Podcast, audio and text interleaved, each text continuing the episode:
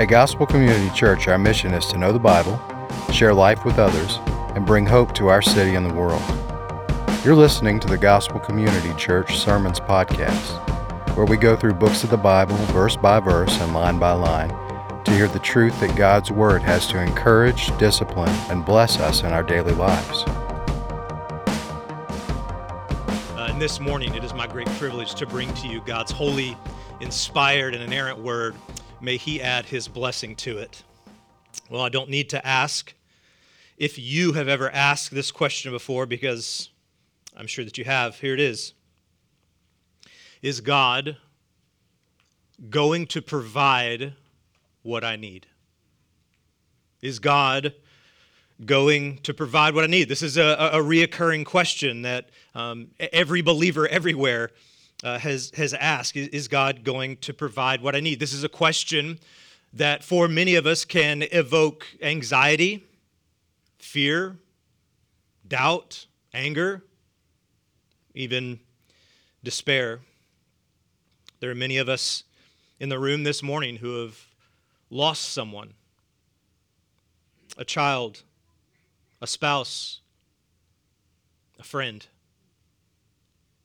And you feel like you, you don't know how to live without that person, and you're asking God the question God, are you going to provide what I need to make it through this? There are people in this room this morning who are struggling with addiction addiction to drugs, addiction to alcohol, addiction to pornography. You feel trapped. You don't see a way out, and you're asking this morning, God, are you going to provide? Can you provide? How? How are you going to provide? There are people in this room this morning that are experiencing broken relationships with a sibling or a parent, and, and you don't see how that other person can ever change or how you can ever change. And so you're asking God, are you going to provide? Are you going to provide a way through this? I bet there's several men in the room this morning who feel burdened and trapped under a financial situation, and you don't see how you are going to be able to provide for your family. And you're asking God this morning, God, are you going to provide? There are people in this room this morning who have experienced terrible and scary diagnosis from a doctor about you, about your children. And you're asking God, Are you going to provide a way, God? How are we going to make it through this? Are you going to provide? From infertility to depression to abusive relationships to just, just feeling angry or lonely. And in your heart this morning, you're asking this question God, are you going to provide? Or maybe you're in an even more tragic situation. You're not asking that question at all because you've given up on Him a long time ago.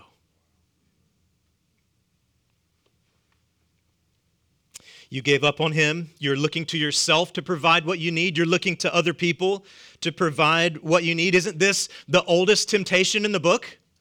Right? So, so Adam and Eve there in the garden, certainly they're, they're tempted not to believe the word of God, right? Isn't that what Satan was tempting Adam and Eve with? Don't, you know, oh, come on, did he really say? So he's tempting them about the word of God, but at the heart of this great temptation, the first temptation is they were put in this garden and God said, I've provided.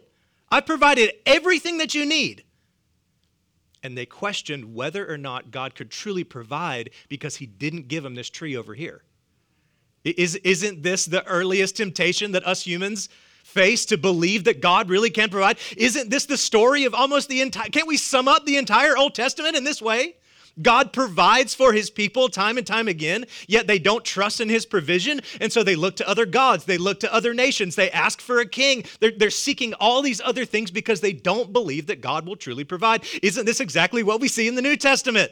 When the, when the disciples are questioning Jesus and Jesus is telling them time and time again, I'm going to provide for you, and here's how I'm going to provide for you. I'm going to provide for you by my death, by my burial, and by my resurrection. And they're saying, No way a Messiah should do that. What a lousy Messiah that dies. That can't be the provision. But Jesus insists, I will provide for you. This is the story of, of the entire Bible. And so, church family, let me say today the Lord will provide the Lord will provide. And so many of us will, uh, will seek to look inward, believing that we have it in ourselves to produce what it is that we need. Is, isn't that the song our culture sings? Isn't that what's on uh, all the influencers on TikTok and Instagram? Aren't they telling you that you have within yourself what you need to fulfill your needs? Like if oh if, if you want to lose the weight, you've got it inside you to do what you you, you want to work from home and make a million dollars, you can be the master of your own destiny. You have what you need to fulfill all of your needs. You don't need anyone else to provide. You are the man. You are the woman. Get up and go, right? And th- this is the song of our culture.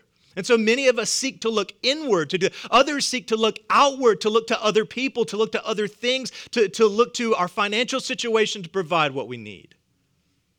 But, church family, I'm here to say today we don't need to look outward. We don't need to look inward. We need to look upward.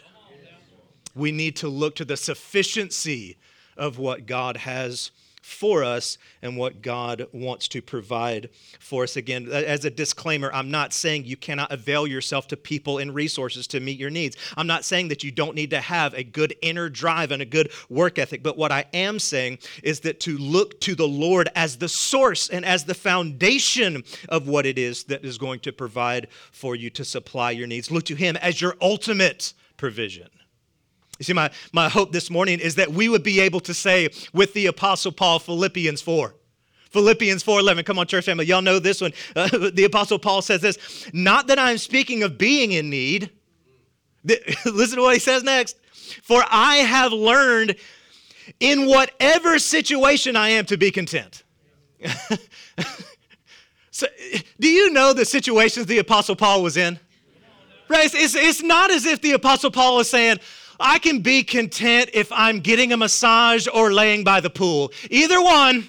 Either situation, if I got my feet up in the bed or I'm, I'm, you know, laying by the beach, either situation, I can be content. This is the guy who was shipwrecked. This is the guy that was beaten by rods. This is the guy that was literally stoned to death. This is the guy that was being chased so that they could kill him. And he's saying, in whatever situation I'm in, whether I'm shipwrecked or being stoned to death, I've learned to be content. And the question is, how in the world can he say that?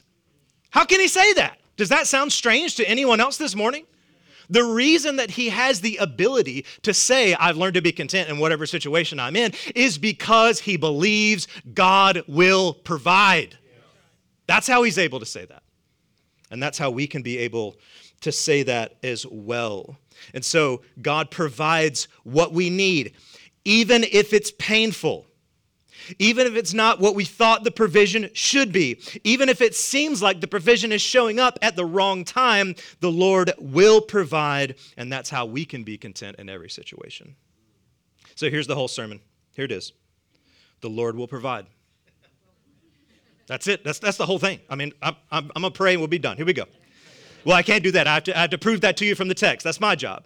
But, but that, is, that is the sermon this morning. The Lord will provide. So listen to me very carefully. It may not be what you want, but it will be what you need. It may not be when you want it, but it will be on time. It may not seem like enough, but it'll be plenty. Jesus never promises a life without suffering, but he does promise to provide. Okay, let's look at our outline this morning. Here it is. First, Jesus provides power and authority. Jesus provides power and authority. We're going to see that in verses 1 to 6. Secondly, Jesus provides conviction. He provides conviction in verses 7 to 9. Thirdly, Jesus provides the word. Amen. Jesus provides the word in verses 10 through 11. Fourthly and lastly, Jesus provides the bread. He provides the bread in verses 12 to 17. Well, church family, I am back. I'm fired up. I'm ready to go. Are y'all as fired up as I am? All right. Luke chapter 9. First point Jesus provides power and authority. Verse 1. Y'all with me? And he. Let's stop right there. This, this he, this he that is that this text is talking about is the sovereign God of the universe the second member of the Trinity. This is the God who speaks and things are. This is the God who rules over all nations everywhere. This He that is speaking is the one who calls people into His fellowship, which is exactly why it says, and He called the 12 together. He called them, That, meaning the 12 men that are there are not there by accident. It, it, it's not as if he was scrambling and these are the only 12 guys he could find.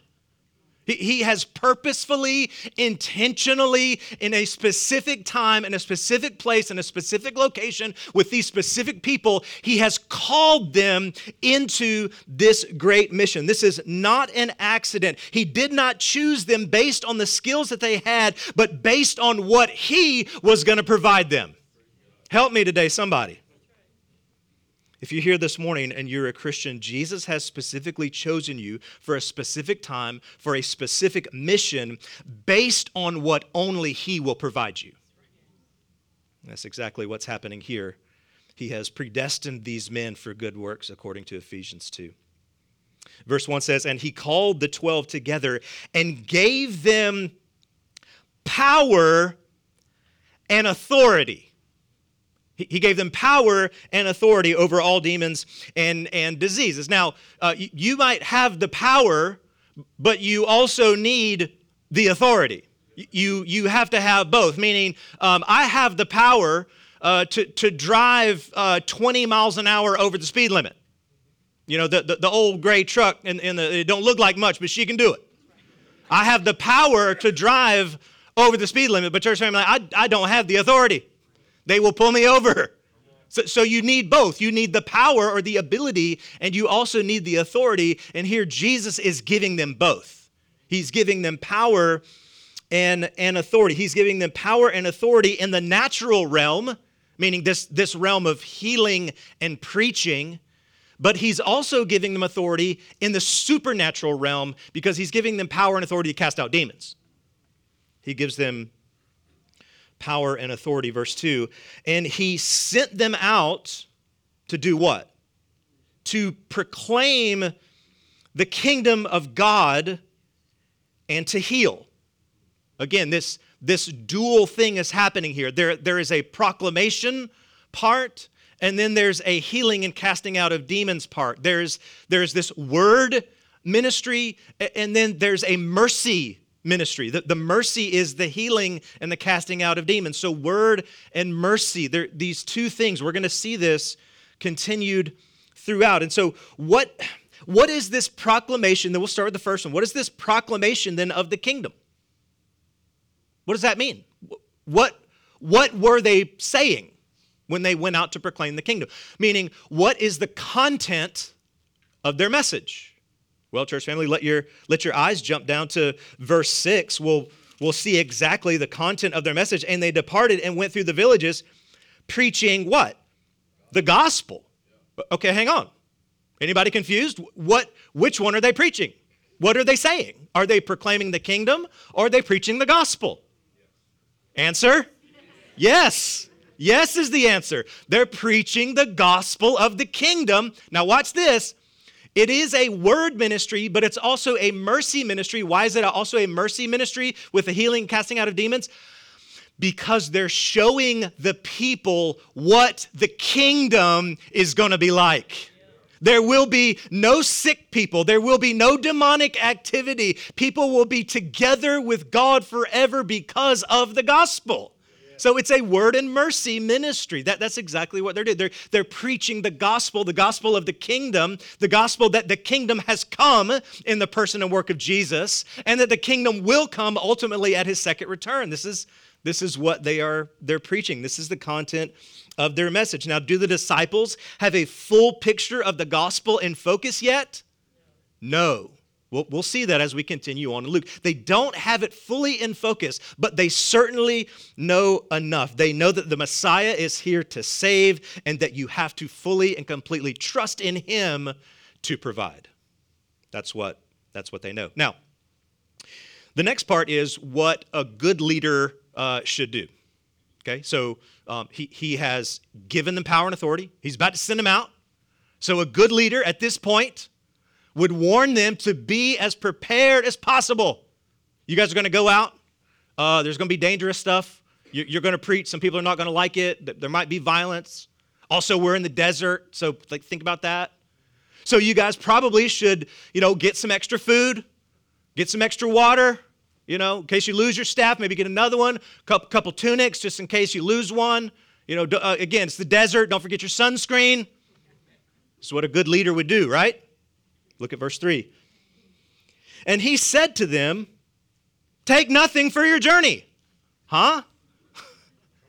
Take nothing for your journey no staff, no bag, no bread, nor money.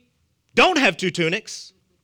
And whatever house you enter into, stay there so that you're not giving the illusion that you're bouncing around from place to place, just gaining what you can get. And whatever house you enter, stay there and do not depart. And whenever they do not receive you, when you leave that town, shake the dust off of your feet as a testimony against them. This was a common practice as they would leave a pagan area. They would, they would shake the dust off of their sandals as not to take any, anything pagan from the pagan world into the Holy Land, not even the dust from their shoes. So this was a common Jewish practice. And they departed and went through the village, preaching the gospel and healing everyone. Now, church family, I like to be prepared. Some of y'all know this about me. Uh, I'm, I'm, the type of guy that I have a backup for my backup. Okay? Uh, I, ha- I keep an emergency bag in my truck. It's an emergency bag. It's, it's got a first aid kit. Uh, it's got a fire kit. Uh, you can uh, I got ratchet straps. I got duct tape. Uh, I, I, I, got super glue. Um, I, I got uh, tools. I got. It's an emergency kit. It is uh, the bag in my truck is a Mary Poppins bag for country boys. That's that's what I got in my truck because that's me. But here Jesus sends them out with a calculated deficit. He, he is intentionally sending them out without this advantage of preparedness. And, and, and he's doing this on purpose. He is telling them not to take these things that they think that they need by virtue of inviting them to trust in him to provide. Can I tell you this morning, church family, from this text, Jesus is inviting you this morning to trust in him to provide. He's inviting you to trust in Him to provide everything that you need. Jesus is giving them a painful reminder that they are only prepared for the mission He has for them if they are looking to Him. And can I tell you this morning, you are only prepared for what God has for you if you are trusting in Him to provide. Husbands in the room, can I talk to y'all this morning? Jesus is calling you to Mission Impossible. He's, he's calling you to Mission Impossible, men. Here, here's, here, here's why I know that. Uh, because he is calling you husbands to love your wives like Christ loves the church. And the reason I know that's Mission Impossible is because I've met some of your wives. he, he is calling you to lay down your life in a sacrificial way. He is calling you to, to elevate her needs above yours. He is calling you to daily die to yourself for your wife. He is calling selfish men like us to be selfless for our wives. That is mission impossible. And that's exactly the point because he's asking you men, the husbands in this room right now, to trust in him to provide you what you need to do the mission he's called you to. Now, now can I talk to the ladies? Ladies, women, Jesus is calling you to Mission Impossible, and here's how I know that Jesus is calling you to Mission Impossible wives because I've met your husbands. Talk to my wife after the service. She'll tell you. She'll tell you all about me. She don't care. I don't care either. Jesus is calling you to love your husbands, to submit to his leadership, even though most of the time he has, all the time, he has no idea what he's doing. And, and that seems like mission impossible to, to love him, to support him, to follow his leadership when he seems to be bumbling along. It's mission impossible. And that's exactly the point. That's exactly the point. It's so that you will trust in the Lord to provide you what you need to follow him, to support him Same thing with us parents in the room. I mean, look, look at what the culture is telling our children who they are. Look at what the culture is selling them. Look at what the world and the devil is putting on display for our children and, and holding it up and saying, Look at this. Don't you want this? And, and us parents, we're, we're over here trying to raise our children up in the fear and admonition of the Lord, and it feels like we're fighting this losing battle. It seems impossible to teach our children that they are who the Bible says they are instead of who the culture says they are, and it feels like we, it's an impossible battle, and that's exactly the point. We must look to Him to provide us what we need. Even, even the single people in the room this morning, the culture is telling you that you're not, you're not good enough for a spouse. That's why you don't have one. Or, or that you might feel like the church is saying to you, you're not useful in the church until you have a spouse. And so, how are you supposed to stay pure? How are you supposed to serve the church? How are you supposed to have this vibrant life in Christ because you don't have a spouse? Seems like mission impossible, doesn't it? That's exactly the point, single person. Because he's calling you, he's calling you to, to trust in him. If you're taking notes, recognize how incapable you are so that you can truly depend on him to provide. Amen. Amen. Second point, Jesus. Jesus provides conviction. Now, verses 7 through 9 there, it, it feels a little bit like an add on. It's like, He's sending the disciples out on, this great missionary journey. Uh, and then we have the feeding of the 5,000. And like, we'll see how those two things connect. But like, he's got this weird spot here where he kind of feels like he takes us off track to talk about this guy, Herod. Well, he's not taking us off track at all. It, it, it's, it's important in the flow of this particular pericope which we're studying, but it's also really important for the entirety of, of chapter 9. As a matter of fact, chapter 9 uh, is how we used to say off the chain. Okay, chapter nine is is on. I don't know what they. I don't know what they say today. I, I keep trying to like understand the words the kids say these days. Like chapter nine is bussing, or uh, like I, I don't I don't know what that means. Uh, I, I, I, keep trying to use the words, but then my nephews are like, we don't say that anymore. I'm like, you just told it to me last week. I'm like, yeah, we don't, like, whatever. Uh, anyway, it's off the chain. That it, off the chain. Thousands. Come on, two thousands. Okay, here we go. Chapter, it's lit. chapter 9 is lit. Look at, look at it. Now, y'all stay with me. Look at it now. Cha- chapter 9, uh, just look at the headings. Peter confesses Christ. Uh, Jesus foretells of his death. Uh, Jesus tells him to take up your cross. The transfiguration, y'all ready for the trans? I can't preach the transfiguration today. I want to.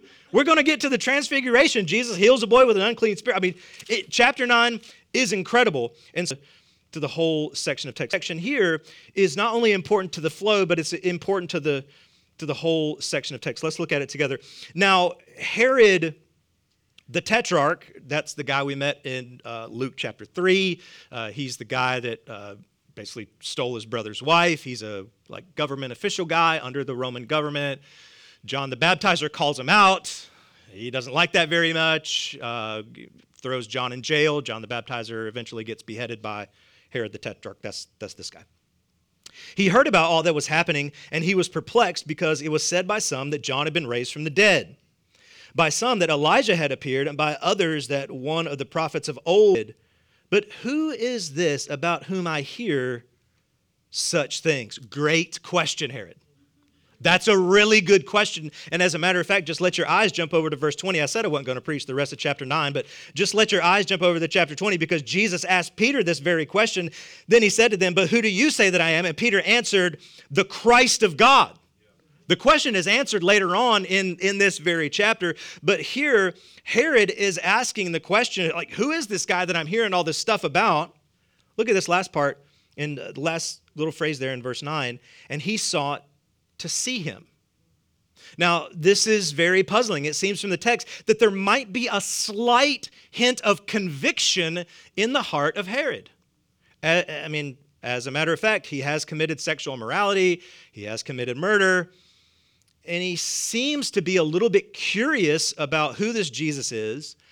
And if he has beheaded John the Baptizer, who was clearly a prophet, and now there's this Messiah guy floating around who might be John the Baptizer come back to life. He might be a prophet. Herod's like, oh, maybe, maybe I, he, he's feeling conviction. He's feeling conviction. But listen to me, church family. Curiosity about Jesus, or even a conviction of sin, can only take you so far. If you're taking notes, total surrender to Jesus by depending on what he can provide is the only way to salvation. Because here is the problem Herod's conviction does not transform into repentance. It doesn't move. He feels guilty about this sin. He knows he's wrong, got conviction. But conviction then needs to transform into true repentance. And his conviction does not transform into repentance, his conviction transforms into rejection. Here's how we know that. If we continue reading in Luke chapter 13, we discover Herod's desire to actually kill Jesus. And in Luke chapter 23, Jesus goes before this Herod. This, this guy here demands that Jesus do a miracle. He won't. Uh, he demands that Jesus answer his questions. Jesus doesn't. Herod mocks him and sends him away. He got the conviction, but it never moved over into repentance. Sadly, Herod rejected what Jesus provided. It was what Herod needed. Herod needed the conviction, but he rejected it and moved on. As a, as a person who, who's been in the dark and steps into the light, and light makes your eyes hurt. And you've got a choice at that point. Am I going to stay in the light and let my eyes adjust, or am I going to retreat back into darkness? Herod retreats back into darkness. Three. Third point in our outline Jesus provides the word. Jesus provides the word. On their return, I'm in verse 10. Y'all still with me? Yes. Verse 10 On their return, the apostles told him all they had done, and he took them and withdrew apart to a town called Bethsaida. So they, they show back up from their mission trip. To, up to this point, listen, Jesus has been doing all the ministry. Jesus has been teaching, Jesus has been preaching, Jesus has been healing, Jesus has been doing all the gathering, he's been doing all the work. But here we see this shift as the crowds grew, as more and more people come. It's time for Jesus to expand his ministry. So he places this power and authority on the disciples, sends them out, and, and now they're back. They're back from their mission trip, right? It's mission debrief time. Anybody ever been on a mission trip? You, you come back from the mission trip or a beach trip for, with your youth group or whatever, where you were ministering to people or maybe sharing the gospel. Well, they've come back and it, it's time for the mission debrief. How'd it go? What would you do different next time? What did you learn? Right? That's, that's what they're doing. Look at verse 11. When the crowds learned it, they followed him. This is so astonishing. And he, what did he do? he told him to come back later. hey, crowds, we're doing a mission debriefing here. I'm trying to train my disciples. No, that's not what he did. Uh, he didn't tell them to come back later. Uh, he didn't rebuke them. Again, th- this is Jesus. Uh, your Jesus is not afraid to ruffle people's feathers. Jesus is not uh, the type of guy that you're just going to walk all over. It's not as if he's like, well, I was, I was really trying to do this thing here with the disciples, our mission debrief here. But these guys are here, and I don't want to make them feel bad, so I guess I'll go ahead and turn it to him. Him, and he part of Jesus at all. Look at the text. And when the crowd learned it, they followed him, and he welcomed them and what does he do? Then he spoke to them. We're going to see it again. Are y'all ready? He spoke to them the kingdom of God, the word, and cured all those who had of the kingdom, word and mercy. Word and mercy. He gives them the gospel of the kingdom. His death, burial, resurrection, the Messiah has come. That's the message of the kingdom. And then he shows them what the kingdom is like. He restores broken bones. He heals people. He shows them what the kingdom's like. It's that word in, in mercy ministry. He welcomed them because Jesus is eager to provide them with the word. Again, just like in verse 2, just like in verse 6, here it is again. He's preaching the gospel of the kingdom and giving them that mercy ministry. So, church family, make no mistake, Jesus preaches the same sermon. We saw it in the beginning. We saw it when he sent out the disciples, and here we see it again. He's preaching the gospel of the kingdom. He is a one song band. He's preaching the gospel of him. by all of my sermons. He's preaching the gospel of the kingdom. Now, here's what I want you to see. Jesus does not first. I want you to see the priority. Look at the priority of it. Jesus does not first meet their political needs or desires. Help me today, somebody. Okay, they are under Roman rule. He does not first meet their political needs or their desires. He not only doesn't do that, but he also does not first meet their financial needs. Help me today, somebody. Jesus wants you to have a full bank account as long as you have enough faith in him and all that, all that garbage. No, uh, he does not walk around passing out $100 bills to the people in the crowd. He doesn't first meet their financial needs. He doesn't first meet their political needs. He does meet their physical needs. Listen, after he gave them the word. He, he gave them the word first because the word is absolutely first priority. Church family, he gives them the word. He, he's teaching them the gospel of the kingdom. He gives them the word. If you're taking notes, Jesus has provided for our ultimate need by giving us his word. And so, no matter what other needs that you have, your greatest and ultimate need has already been met because he's giving you the word. He's given you the word in the message of the gospel. The message of the gospel that you are a sinner, that, that you are separated from God, that by his death, his burial, and his resurrection, you can be reconnected with God. You can be blessed. You can be justified. You can be sanctified. You can be forever glorified with him, provided you have faith on Christ. That's the gospel. That's what he was preaching. And that was, there should have been a way bigger amen at that point. But that was the priority of, of what he was doing. He gave him the word, and then then and only then he met their, their felt needs. He gives them the word because he is the word. In the beginning was the word, and the word was God, and the word was with God. And the, and the word, what did it do? It put on human flesh and dwelt among us, John 1. So not only has he given them the word in this message form, he's given them the word in the sense that he gave them himself. If you're here this morning and you're a Christian, that means that you're indwelt with the Holy Spirit of Jesus. So he has given you the word, literally, in message form and by giving you himself. I got to move. I'm preaching too much. Fourthly, fourthly, Jesus provides the bread. Jesus provides the bread in, in verses 12 through 17. now, the day began to weary away. I love that. As you as you read the Gospels, you discover that uh, Jesus. Listen, Jesus ain't about no 25 minute sermon. Okay. Uh, Jesus don't do no like three points in a poem and we're gonna get you guys out of here before lunch and I'm like no no no no. When Jesus preaches, like y'all get comfortable. Okay, it's like like John MacArthur is like, man, this is a long sermon. Uh, That's that's a preacher's joke. If you don't if you don't know that, that it's a guy who preaches a long time. That's that's that's the joke. Okay. It's not funny when I explain it, but here it is. Now the day began to wear away, and the twelve came and said to him, Send the crowd away to go into the surrounding villages and the countryside to find lodging and get provisions, for we are here in a desolate place. Now, their solution is reasonable. The disciples aren't mean. The, the disciples aren't, get, the, get these people out of here. They've been on our nerves, right? They need to. That's not what they're doing at all. The, the disciples see a problem. What's the solution? Well, we don't have the food, we don't have the ability. Send them away. It makes sense. After all, haven't we already given them the word? After all, Jesus, haven't you and many of us, haven't we healed these people? We've given them enough. We, have done our job here. Send them away. Tell them to go into the towns and the surrounding villages. It, it is very, very sensible. Look at verse 13. But he said to them, You give him something to eat. and the disciples said, Do what? I'm importing my southern accent onto the disciples. I apologize. You give him something to eat, huh? What? What?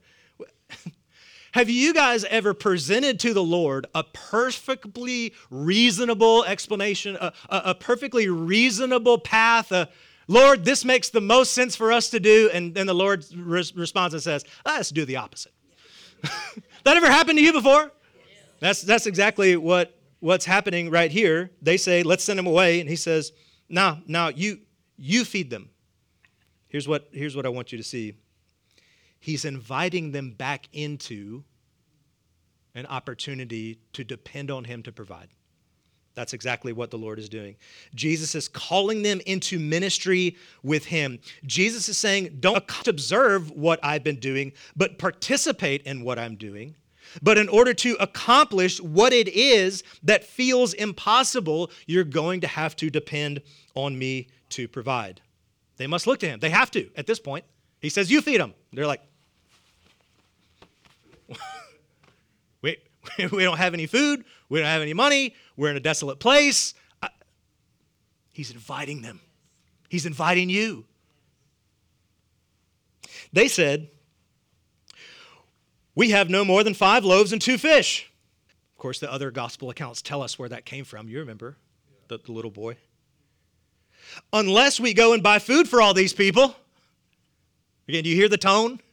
You hear the tone? Now, uh, again, this, this little boy's lunch is, is pretty much all that they have. They, they are pointing out the nature of his request, specifically that his request is impossible. By saying, unless we go buy food, is actually showing that they don't believe that it's possible to do what it is that he is asking them to do. There's no way they can afford to buy food for all these people. Again, this is not the first time you guys have heard the, the preach the feeding of the 5,000. You know that the number is 5,000 what?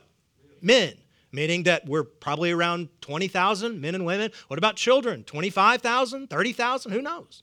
It's a, it's a ton of people. And as a matter of fact, if you're a nerd like me and you go back and look at the geography, you see this little town called Bethsaida and the little surrounding towns.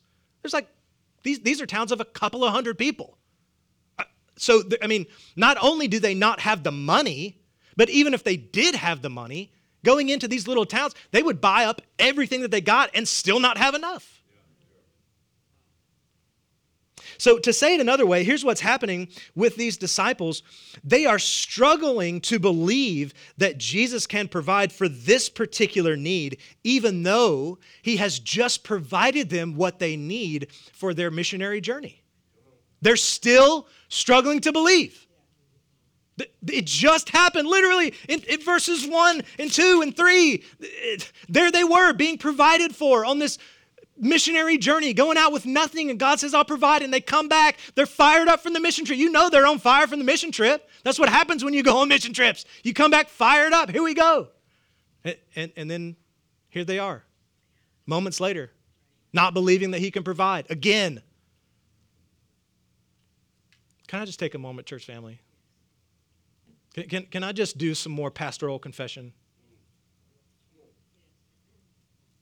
I'm struggling to believe. I'm struggling to believe that God's going to provide. I look at these disciples, and there's, there's a part of me that wants to get on my high and mighty spiritual horse. But then when I'm honest and I look at my own heart, I look at what this church needs financially, and I'm struggling to believe that God's going to provide. I'm looking at the counseling needs that are in this room. I'm saying to myself, I don't have what it takes. I don't know that God's going to provide. I'm looking at the work that we need to get done as a church. I'm looking at staffing that needs to happen. I'm looking at volunteers that we and I'm I am struggling to believe that the Lord will provide. I'll go. You want me to go further?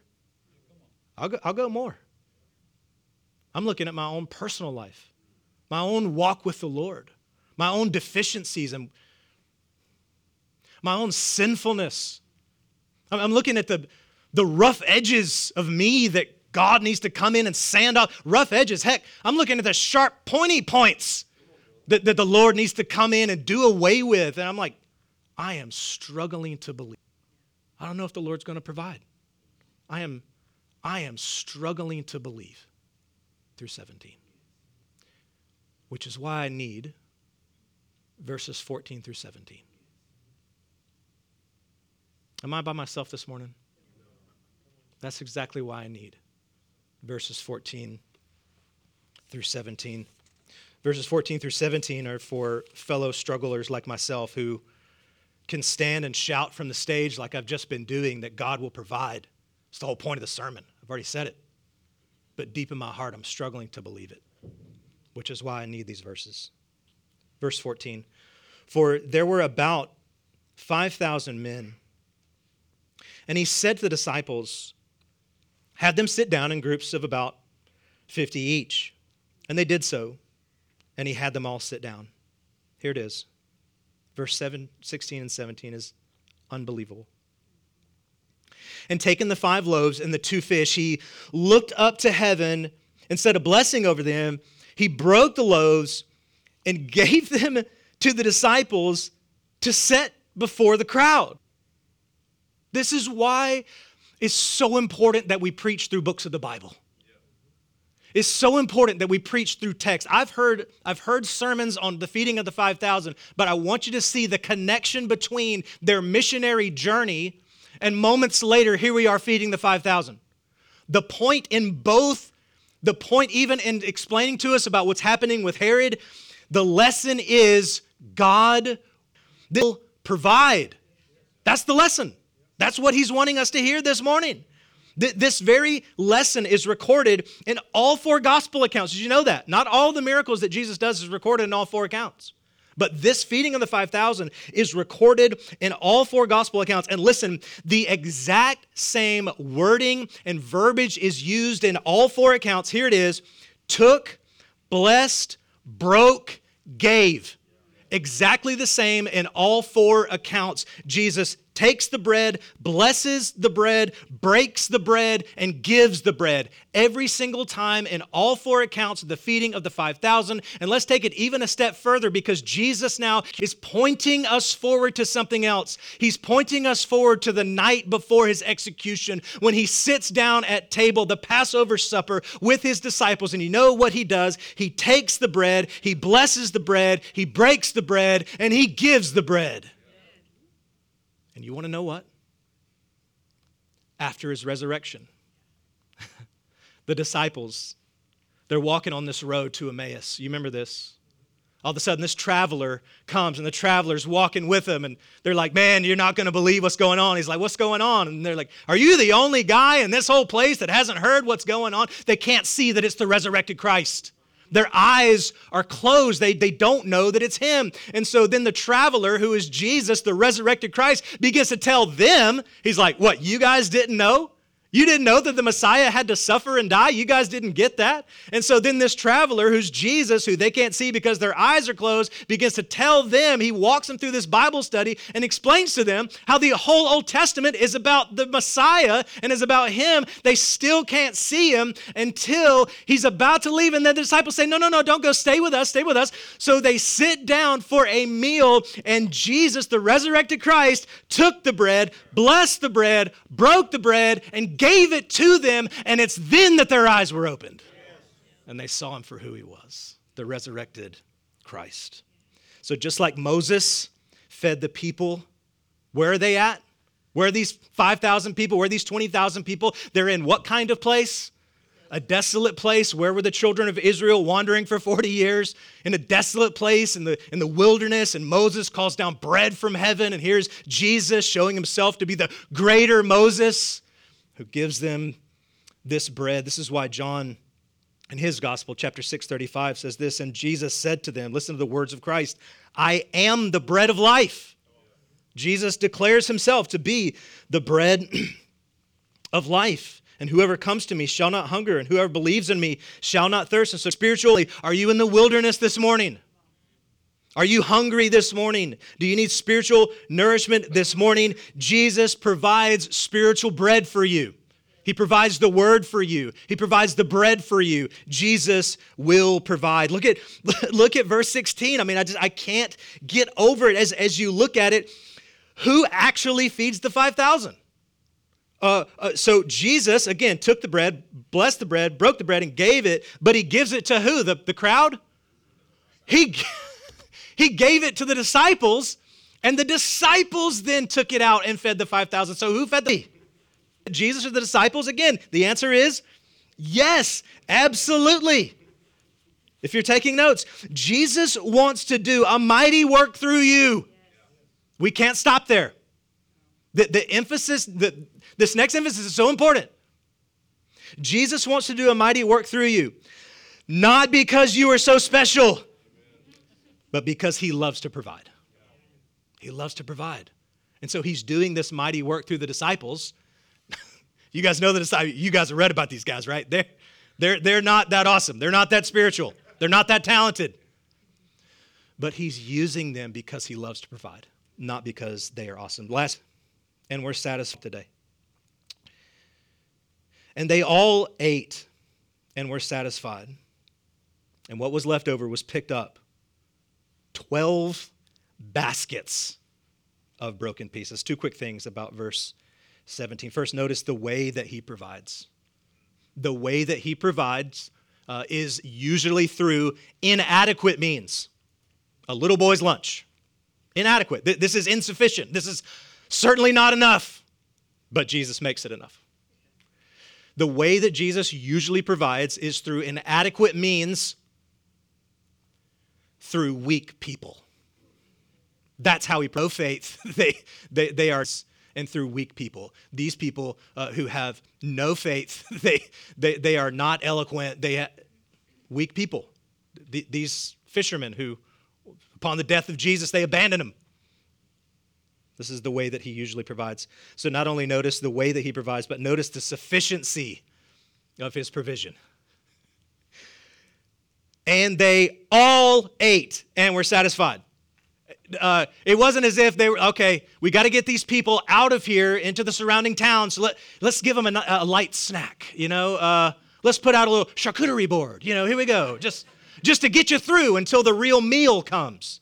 No certainly not. They were all satisfied. And then beyond that there's 12 baskets full left over for those 12 unbelieving disciples Let's take it a step further, representing what? The 12 tribes of Israel, the picture of all of God's people, meaning that He is sufficient to provide for all of God's people. That's, that's what this is pointing us to. Okay. A couple of thoughts, and then I'm gone. Application one is this trust God to provide you with what you need. Trust God to provide you with what you need. I, listen, I've already admitted I'm struggling to do this, which is why I need this word and I need you people. I need this word. I need this word preached over me, I need to read it. I need to rest in it so that when I start saying in my heart, God, I don't believe you're going to provide, I can go back to the word and hear the truth. I can speak to my feelings, which often take me off chart, off course, and I can get back here to get realigned to what's true. So if I'm going to trust that God's going to provide, I need this word, but I need you people. I need you, church family. Like I'm up here preaching, and you might think, oh, the preacher up there, like, you know, he's spiritual, he's got it together. He no, not the case at all. I need brothers and sisters in Christ to encourage me because I'm often discouraged. I need brothers and sisters in Christ to come alongside me because I'm often depressed. I need brothers and sisters to come alongside me and speak the word into me because I'm often exhausted. I need you to speak into me because I struggle to believe what I preach. Secondly, trust God to provide you with what you need to serve others. To serve others. That, that's what we're calling you to. I, I already called out the husbands, I called out the wives, I called out single people. I'm calling out every member of this church, every ministry head, every, every body that serves as a community group leader. I'm, calling on you to, as you're looking at the insurmountable task in front of you. I got to love my wife, I got to raise my kids, I got to work my job, and then, you know, my ministry leader is calling me, bugging me about checking into planning center and confirming all these things. Like, I don't know how I'm going to get all this stuff done. Trust the Lord to provide. Trust the Lord to provide you what you need and you serve other people. As you're sitting at coffee with that brother or sister and they reveal something to you and you are totally shocked at the sin in their life and you have no idea what to say and you're scared out of your mind, the Lord will provide. When your spouse comes to you with that need and you have no idea how to serve them, the Lord will provide. As your kids come to you and ask you deep theological questions, which you have no idea what the answer is, listen, I do this for a living, happens to me all the time. The Lord will provide. The Lord, the Lord will provide. God provides when we are in need. God provides when we don't know what we need. When the need is great or small, God provides. God provides completely through insufficient means and weak and broken people. The Lord will provide. It may not be what you want, but it will be what you need. The Lord provides. It may not be when you want it, but the Lord will provide it right on time. It may seem like it's not enough, but it will be plenty. The Lord provides. Jesus never promises a life without suffering, but he does promise to provide. Listen to me, church family. The Lord will provide. Let's pray together. Oh Lord, we are in awe of your word and what it speaks to us. Lord, we, we feel as if you are calling us into water that is way over our head, and that is exactly what you're doing. And so, Lord, I pray for the faith this morning to trust that you will provide. Send your Holy Spirit now, Lord, over this congregation to wash over us, to wash away the feelings of doubt and uncertainty and fear and anxiety. And let us say with the Apostle Paul, I have learned in whatever circumstance to be content. Let us be a content people because we serve a Lord who provides. For this in Jesus' name. Thanks for listening. Feel free to share the contents of this podcast, but please do not alter it in any way without permission. Please like, follow, and subscribe to us on Facebook or iTunes. Visit gospelcc.com for more content like this. At Gospel Community Church, our mission is to know the Bible, share life with others, and bring hope to our city and the world. Thanks again and have a blessed day.